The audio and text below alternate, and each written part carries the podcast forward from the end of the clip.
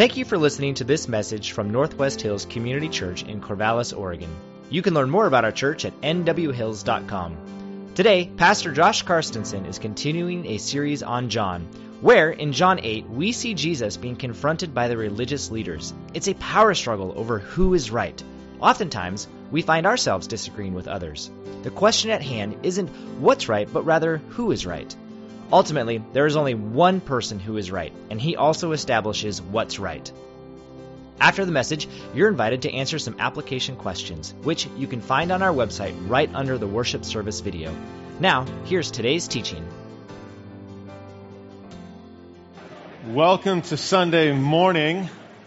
Yeah, happy Mother's Day. Um, as this week, as I'm kind of preparing for Mother's Day and opening up my Bible to John 8, I got to be a little bit honest and say initially I wasn't very excited about our text for Mother's Day. You get into John 8 and you're like, oh great, woman caught in adultery. Perfect Mother's Day. I mean, just absolutely like, you know, nice, light, fun, let's honor moms. Uh, and you get there and you're like, I don't know if that's quite light and honoring and fun, but you know, I, I do believe as I've been studying this that God has something for all of us, whether you're a mom, whether you're anyone uh, in here today. And God's Word, I don't think it's a mistake. I think there's something beautiful here. So we will be in John 8. I'm not taking a hiatus. We're going to keep plowing through. Man, last week, if, if I'm, uh, again, being totally transparent, I, I was struggling last week. Um, you know, we're, we're about a, I don't know, a year some odd into the whole COVID world. And, and there's just been a lot of tension, obviously, this last year and a lot of really hard decisions that need to be made. You know, a lot of hard conversations, conversations about what do you do with COVID, conversations about race, conversations about equality, conversations about all kinds of different things. And they're really good conversations to have, but they're, they've been really challenging conversations right? And I've shared this before, but one of the most challenging parts about a lot of these conversations is it's really hard to know what's true because I, I hear so many different conflicting ideas of what is true around a lot of these topics.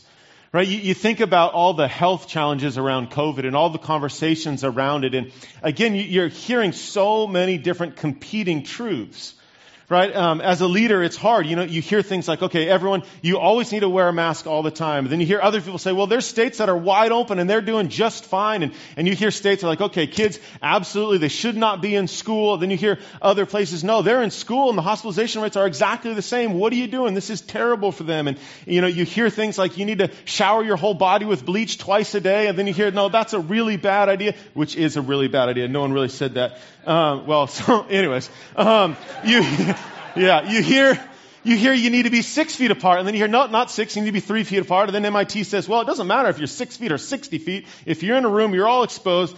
And then, um, man, and then you get to church, and i am again, I'm just sharing from my heart, like this last week as I'm talking to multiple different people. I'll, I'll talk to someone on the phone, I'll talk to someone in person, and they'll say, man, um, we, we, we really need to lock it down for a long time. It's, it's really dangerous at church. Um, I, I don't feel comfortable being there.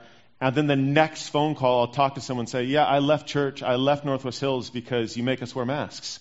And that's ridiculous that uh, you have to wear a mask. And, and we have like extremes in our church. And for a while, it's like, okay, I can plow through. But after a while, it's just like, this is exhausting.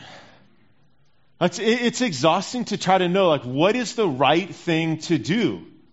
You know, you, as a leader, you want to, you want to make policies that, that are good and right, but it's hard when you don't know all the time what is right.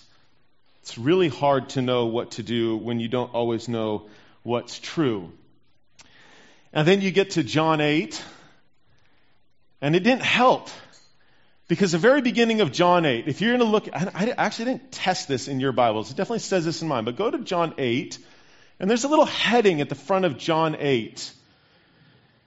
And it says this The earlier manuscripts do not include John 7:53 to 8:11. Well, great. Is this scripture or not? I just want to know, can, is this scripture or not? Because I have never gotten up here and preached something that isn't scripture. So can someone just give me a straightforward answer? Is this part of the Bible or is this not? And so naturally I go on a pretty big adventure last week trying to figure out, is this scripture? And so I opened up six different commentaries. and I'm reading a bunch of commentaries, and guess what? They all say something a little bit different. Surprise, surprise, right? You'll, you'll, read some, absolutely, this is scripture. Uh, John wrote this, absolutely, it belongs right here, 100%. You'll read other commentaries that literally, they'll give you a paragraph per word, and then this entire section of scripture is just missing. There's not even like a footnote that says, hey, earliest manuscripts do not have this. It's just, it's like this punch in the mouth. We completely disregard this as scripture. We're just going to skip it completely. It's not even there. So I'm like, okay, this isn't incredibly helpful. Is this scripture or not? And so I'm like, okay, let me, let me do this. I'm going to listen to some of my favorite preachers. So I listened to a couple different sermons of my favorite preachers on this passage, and guess what? Half of them say this is scripture, and the other half say, absolutely, this is not scripture. like, God, can I just, can I get some truth? Like, can I please get some consistency here? Did John write this? Did, did Luke write it? If, if, if John wrote it, does it belong here? Because some people have it here. Some people have it in John 21. Some people have it in John 7. Some people have it in Luke 21. You know, God, is this really your word? Does it belong here or not? Can I just get something that is true, please? I'm getting tired of not knowing what's true. And as I studied more and more, it just became very apparent that what this scripture does do is it corroborates with the rest of Scripture and it shows us the heart of Jesus. And so there is something for us to learn here. I think there's a, a, message that will show us what it means to truly live by the time we're said and done. So, what is this text? Right? Why is it debated? What do we see? What can we learn? What's our response? So, we're going to begin by opening up John 8, which again puts me in another dilemma. Do we stand? Right? Because we only stand for God's word. Right? And then when we're done reading it, do we say, this is the word of the Lord? And do we say, thanks be to God? I don't know. But you, sometimes as a leader, you just have to make a decision. So my decision is going to be, we're going to stand. And at the end, I'm not going to say, this is the word of the Lord. And you can wrestle with that however you want. So we're going to stand. Welcome to 2021. Good night. Here we go. John, starting in 753 all the way to 811. They went to each of his own house, but Jesus went to the Mount of Olives. Early in the morning, he came again to the temple.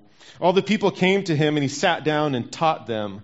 The scribes and the Pharisees brought a woman who had been caught in adultery, and placing her in their midst, they said to him, Teacher, this woman has been caught in the act of adultery. Now, in the law of Moses, in the law, Moses commands us to stone such women. What do you say? This they said to test him, that they might have some charge to bring against him. Jesus bent down and wrote with his finger on the ground. And as they continued to ask him, he stood up and said to them, Let him who is without sin among you be the first to throw a stone at her. And once more he bent down and wrote on the ground. But when they had heard it, they went away one by one, beginning with the older ones. And Jesus was left alone with the woman standing before him. Jesus stood up and said to her, Woman, where are they? Has no one condemned you? She said, No one, Lord. And Jesus said, Neither do I condemn you. Go, and from now on, sin no more. You can take a seat. Why the debate? Right? You, you don't reach many portions of Scripture and have debate like this. But I'll, I'll, say this to begin with. Everyone believes that this actually happened. Right? There, there's not debate about whether or not this happened. There's a lot of things that happen that aren't necessarily recorded in Scripture. Remember at the very end of John, the very last thing in John, he talks about um, that there's all kinds of things that Jesus did. And he supposes that if everything was written, there wouldn't be enough books in the world to take up the space to write them all out. So the, the issue isn't whether or not this happened or not. Everyone agrees that this happened. But why the debate? Right, I'm going to give you just a couple of reasons for and against why people say this should or shouldn't belong in Scripture. So, first of all, in the earliest of all the manuscripts, and this is, this is a long sermon that I'm not going to get into, and a lot of preachers do. A lot of preachers, they'll take about half their sermon to talk about uh, transmission and early manuscripts. But until about the fifth century, um, this text is not found in the earliest of manuscripts. And there's a lot of reasons why people believe that is true.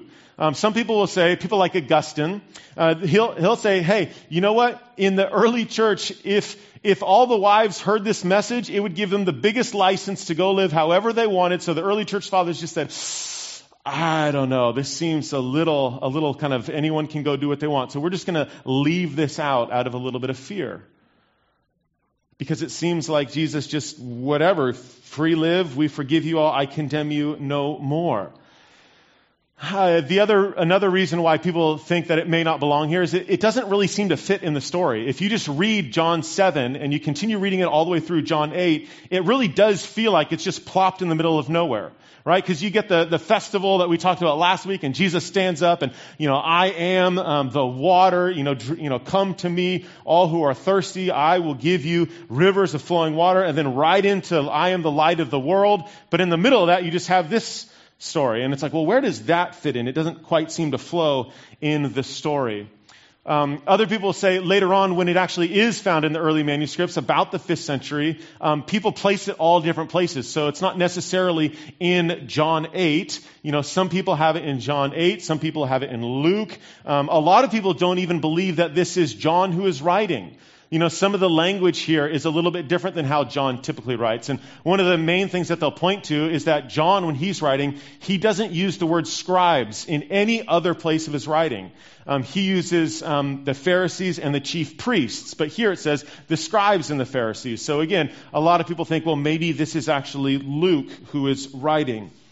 Lastly, and again, there's a lot of different arguments, but lastly, some people say, no, this absolutely belongs here because in the fourth century, when Jerome wrote the Vulgate, which is a translation of the Bible, into Latin, he included it. And so if one of the early church fathers who wrote this uh, early translation, if he had it in there, it absolutely belongs in there. And so again, there's all kinds of debate about whether or not this does belong in Scripture as a whole and whether or not it is written by John. And so I'm going to sit here and just say, I don't fully know.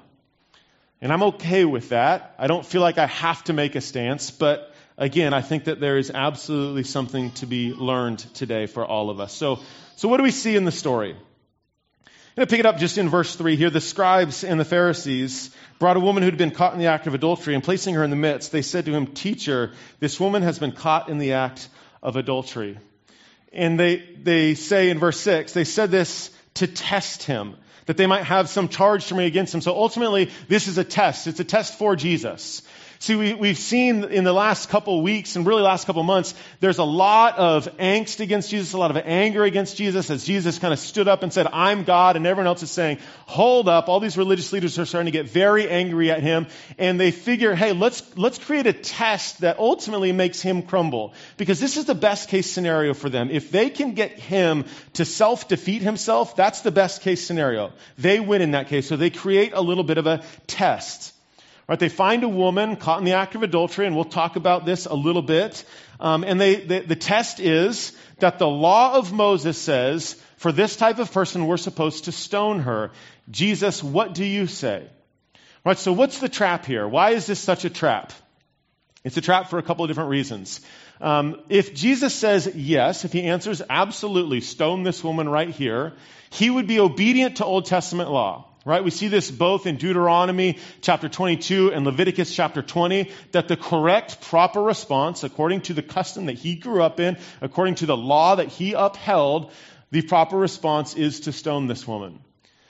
Right? But they're also under Roman rule. They're not just under Hebrew rule. They're under Roman rule. Rome uh, has overarching authority over the world that they live in. And under Roman rule, you're not allowed to pronounce judgment on someone without a proper Roman court case. Right? And we see this later in John chapter 18 verse 31. So he's not allowed to, under Roman rule, give her a death sentence on his own. Additionally, we see that if he were to say, absolutely stone her, this would be very much against the character and nature of everything that we've seen in Jesus so far. Right? We see someone who's going around with a lot of compassion, a lot of empathy. See someone with a lot of grace, with a lot of mercy. Right? We don't really see Jesus as some mercenary handing out honor killings. Jesus rather is one filled with a lot of compassion. So if he said absolutely stone her, it would seem to go against all of the other nature and character that we see in Jesus. Right? But if he says don't kill her, again, he would be disobeying Hebrew law, which would be a massive problem but he would be obeying Roman law. So what does he do? There is no good answer seems to be the theme of my month. More dilemmas. How do we know what's right? How do we know what to do? But we're going to dig a little bit deeper here because the primary issue that I see in this text is not necessarily trying to figure out what's right. But the bigger battle that's going on here is a battle between the chief priests, the scribes, and Jesus. And it's not about what is right, but it's about who is right. At the end of the day, we see that the chief priests, that the Pharisees, they're trying to put Jesus in a place where they are correct and Jesus isn't, where they have the power, where they are right, where they are in authority and Jesus is not. Again, the question isn't about what is right, the question is about who is right. See, if this was just a question about what is right, there would be significant effort to find the guy. Right? If this was just a question of what is correct, there would have been a lot of a lot of people trying to find this guy, and he should have been brought there also. Right? We know, and I, I heard another preacher say this, that uh, bowling, yeah, that's a solo sport. Golf, solo sport. Adultery, team sport. There should be two people here. This guy belongs here, but there's no effort to try to find him. So we know that the primary concern isn't just about what is right. It's a jockeying for position. It's a jockeying for authority. And we see this back and forth between chapter 7 and chapter 8. The religious leaders are going to constantly accuse Jesus, trying to take away any authority from him. They, they say that he hasn't studied. They say that he has a demon. They say that he came from the wrong place, that his witness isn't true. Later, we're going to see that they accuse him of being a Samaritan. You are the wrong guy. We are right. So I want to pause here just for a minute, and I want to think about some of the tensions that we live in right now. Think about some of the, whatever thing that you've been frustrated by lately, some of the questions, decisions that you're having to make. At the heart of it, are you trying to figure out what is right? Or are we trying to put ourselves in positions to be right? I think a question that we need to ask ourselves more often than not is Am I trying to show that I'm right? Or am I trying to figure out what is right? And guess what? Sometimes what is right is really hard to figure out. If we're not careful, we can spend a lot of our energy on trying to win and to be right. So, what does Jesus do? See this in verse 6. Jesus bent down and wrote with his finger on the ground. And as they continued to ask him, he stood up and said to them, Let him who is without sin be the first to throw a stone at her. And once more he bent down and wrote on the ground. But when they heard it, they went away one by one, beginning with the older ones. And Jesus was left alone with the woman standing before him. Here we see Jesus do two things. The first thing that we see Jesus do is he establishes his authority. He is right. He says, Oh, you guys want to play like this? You, you think that you're going to jockey position and you think that you're going to show that you're right? Well, let me show you a little something. He starts to write something on the ground. And obviously, it doesn't say in the text what he wrote on the ground, but there's a lot of different opinions about what he wrote. You know, some people believe that he's writing out a list of all the different mistresses these religious leaders have had. Some people think he's writing out a list of all the different sins that would disqualify them. But at the end of the day, what happens? At the end of the day, starting with the oldest, and because guess what? If you're the oldest, you have the most sin because you've been around the long enough. And that's just true across the board. With the oldest all the way to the youngest, they leave. And by the end, there is only one person left. Right? So by the end, there's been a complete reversal of authority. First, it was the religious leaders who were saying, hey, respond to us. We are the ones who are right. And by the time it's all done, Jesus is the only one left. We see a massive reversal of roles here. Perhaps the best place that all of us can be is in the starting position of recognizing that there is only one who is right, and it's not us. There is only one judge. There is only one who is correct. And right now, in a season where there are so many feelings, so many thoughts, so many opinions about how to live life, what's right, what's not right, maybe the best place to be in is to be in the spot that says, you know what, I'm not always right. There is one who is always right. Notice, too, as Jesus is the only one standing there, nothing about this situation had actually changed except the attitude of the accusers. Notice Jesus, what he didn't do. He didn't say, hey guys, you actually got this wrong. See, uh, you thought that this woman was caught in adultery, but it actually wasn't her. She's got a twin sister, mistaken identity. She's actually, no, that's not what Jesus does. Nothing about the case changes other than the understanding of the accusers of their own position before Jesus. She's still wrong. She's still guilty. Yet all of a sudden, no one's there accusing her anymore. Sometimes what we need more than anything is to be reminded that, you know what, I've got problems too, and before I get on my soapbox getting upset at everyone else, maybe I need to put myself before Jesus. The next thing that he, he does is he establishes what is right. Again, the first thing is who is right, and then he establishes a new order of what is right. Um, it would have been right under Old Testament law to stone this woman. That would have been right, but he establishes a new order of what is right, a new way of righteousness, a way based on grace. He says this in verse 11, in verse 10. Jesus stood up and said to her, Woman, where are they? Has no one condemned you? She said, No one, Lord. And Jesus said, Neither do I condemn you. Go, and from now on sin no more.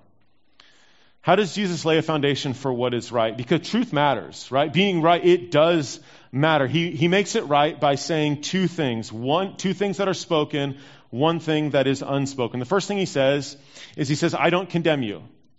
And then he follows it up and he says, um, but you are wrong. What you did was incorrect. Stop and don't do it anymore. If all he does is say, I don't condemn you, that would be a problem. Right? If all he said is, hey, you do you, that's your life, like you're not hurting anyone, you go live however you want to live, that would have been a problem. Right? That's kind of the culture that we live in today. There's no such thing as right and wrong. You know, and some people say, hey, here's Jesus, I don't condemn you. But that's not all that Jesus does. He doesn't just say, oh yeah, go ahead, I don't condemn you. He follows it up and he says, stop, what you're doing is wrong. Notice the order that he says it in too. He says, hey, um, I forgive you and stop. He doesn't say stop and then I'll forgive you. He doesn't say stop and then you'll be made right. He offers grace first. But how is he able to offer grace first? You know, because th- this is a situation where many, many people have been very wronged. Right? For adultery to happen, you have other spouses. Perhaps you have kids. You have neighbors. You have friends. There's a lot of people who will be hurt by this action. So Jesus can't just say, okay, I forgive you. It's all taken care of. So who in the world is Jesus to be able to say this in the first place? Right? This woman hasn't done anything against him. How is Jesus able to say, I forgive you. I do not condemn you? The only way for Jesus to be able to say this is if he was the one who took on her punishment. And this is the unspoken truth of this text. Because if, if all we had was this text and none of the rest of the Bible, it really wouldn't make sense. You know, it, it, it sounds kind of nice, like, hey, if someone offends you, forgive them and tell them to stop. And that feels good for a little while, but there's something far deeper than that because righteousness does need to be upheld. The situation needs to be made right. And the only way that Jesus can do this and make the situation right is if he goes to a cross and if he pays for the sin of this woman. And he says, Hey, what you did was wrong. I'm going to take your punishment for you. I'm going to die in your place. And in that, I am going to give you grace. I do not condemn you, but stop. Do not continue this life of sin. And our, our world seems to be pretty consumed and caught up with the question right now of who's right. But the reality is, we only have one who is right. And I think in, in a season where we can be really quick to point fingers at, hey, you're doing this wrong, and you're doing this wrong, and your opinion about this is wrong, and I'm right here. Again, I think the best thing that maybe any of us can do is say, hey, there's one that's right. And what does he do? He lays down his life for others who are wrong and he takes their sin and makes it his responsibility. And he says, I don't condemn you. And he tells us to live in his example. As we finish up and as we look at our lives,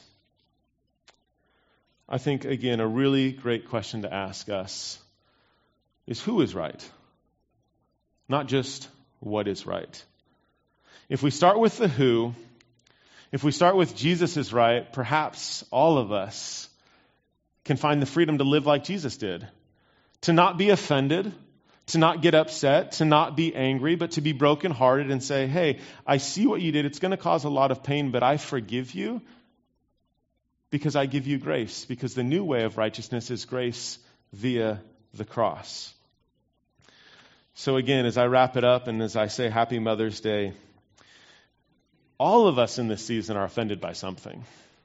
I mean, it's just reality. But as, as we look around into the world, I, I think Maybe the situation that we need to put ourselves in is, is like all these religious leaders who have a valid case. This case is valid.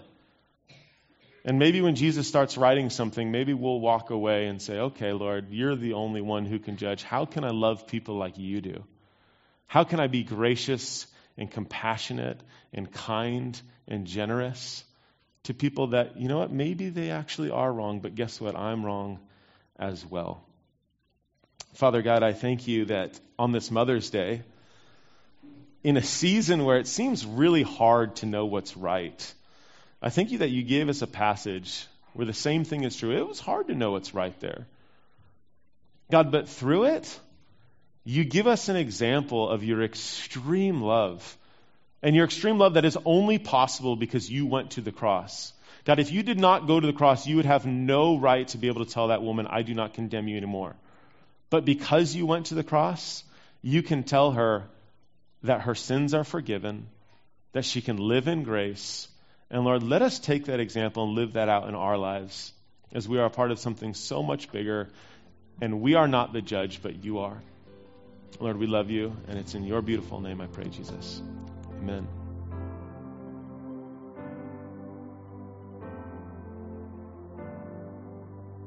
Thanks for listening to today's teaching from Northwest Hills Community Church. We hope you find ways to apply the gospel to your life.